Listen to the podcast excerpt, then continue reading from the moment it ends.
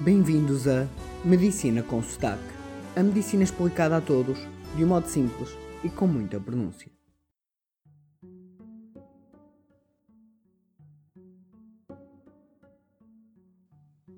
Bem-vindos ao episódio 33 Mitos e Verdades, onde vamos desvendar alguns mitos relacionados com a saúde humana. Desde já informo que os mitos que vou referir têm ou uma base racional ou evidência científica. Inclusive, alguns deles fazem parte de um artigo publicado no British Medical Journal com o intuito de desmistificar. As minhas desculpas caso vos destrua alguma crença com a qual viveram até os dias de hoje. E sem mais demoras. Laranja de manhã é ouro, à tarde prata e à noite mata. Este é um provérbio sem qualquer ciência. Logo, estejam à vontade e comam laranja a qualquer hora que não vos vai matar. É um alimento como qualquer outro e que pode cair melhor ou pior no estômago de cada um. Nada mais do que isso. Antes fazer mal que sobrar. Isto é muito dito às crianças quando não comem a comida toda. Só que acaba por se tornar um hábito e toda a vida o fazemos, comemos tudo o que está no prato e sentimos-nos culpados por sobrar algo. Se por um lado acho que devemos ter cuidado ao pormos comida no prato para não sermos golosos e pormos em demasia, por outro, sem dúvida que mais vale sobrar do que comer. Ora, se preferimos comer a comida que sobra em vez de a deitar ao lixo, é porque estamos a considerar o nosso corpo um balde de lixo e com resultados muito maus para o nosso corpo. Chocolate causa borbulhas e acne. Esta é uma generalização errada. O que está por trás deste mito é que os hidratos de carbono simples levam a picos de insulina, e estes picos podem promover o acne. Assim, qualquer alimento com açúcar pode potenciar o acne. Aliás, se for chocolate 100% cacau, não tem açúcar simples, logo não potencia o acne. Ler com pouca luz faz mal aos olhos. A baixa luminosidade pode criar uma sensação de dificuldade em focar e desconforto, mas o importante aqui é que não estraga os olhos e não cria nada permanente. Usamos apenas 10% do nosso cérebro. Este mito surgiu no início do século XX como forma de potenciar as capacidades do ser humano. Mas a verdade é que o nosso cérebro encontra-se mapeado e todo ele tem funções e é usado. Basta ver o exemplo dos AVCs, onde, por muito pequeno que seja, aparecem logo sintomas como dificuldades motoras, alterações da fala, perda de memória, etc. Cortar os pelos com gilete faz crescer mais rápido e mais grossos.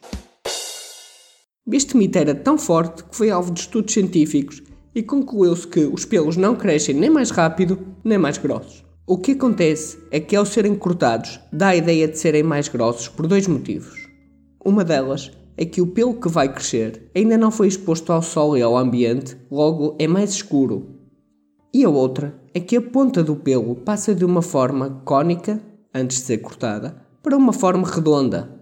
Como o exemplo de um palito, que se partirmos a ponta fininha, ou seja, o bico, passa depois a um formato bem mais grosso, mas não mais grosso do que aquilo que já era antes. Quando alguém está a perder a consciência, não podemos deixar de dormir.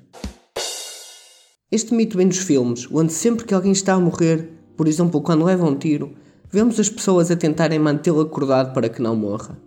Isto está tão presente nas pessoas que por vezes até vejo profissionais de saúde que trabalham nas ambulâncias a fazer isto. Como podem imaginar, alguém que é baleado vai morrer provavelmente por perda de sangue. E não é por estar acordado que perde menos sangue.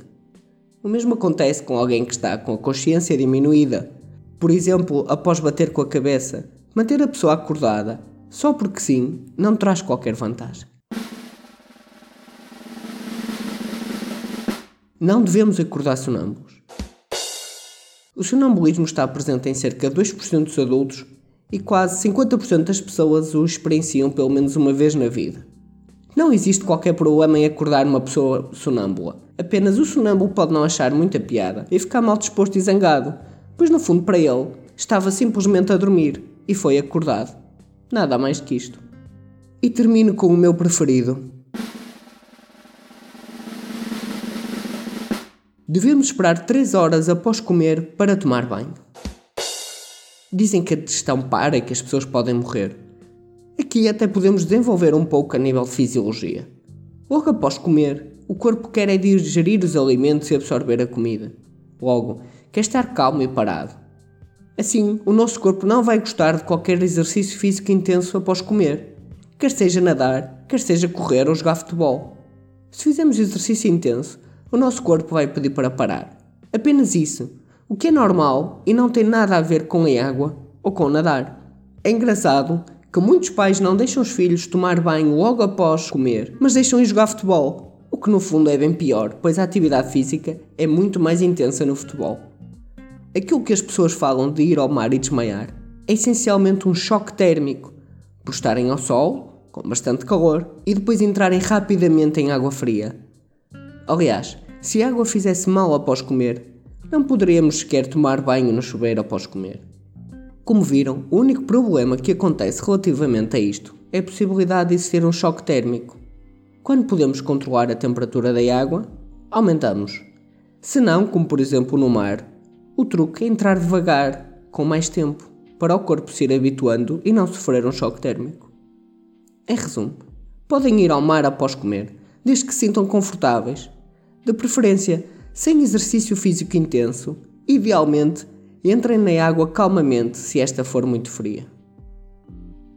Posso-vos contar que tinha uma amiga, já nos tempos da faculdade, ou seja, ela própria estudava medicina, era tão fanática em esperar 3 horas antes de entrar na água para ir à piscina às 10 da manhã. Acordava às 6, tomava o pequeno almoço às 7 e só ia para a piscina às 10, que, diga-se de passagem, era uma piscina de água quente. Isto mostra-nos o quão importante são o que os nossos pais nos dizem quando somos pequenos e que trazemos para a vida, mesmo que não tenham uma base científica. Espero que tenham gostado deste nosso episódio Deixem as vossas opiniões ou outros mitos em medicinaconsotaque.gmail.com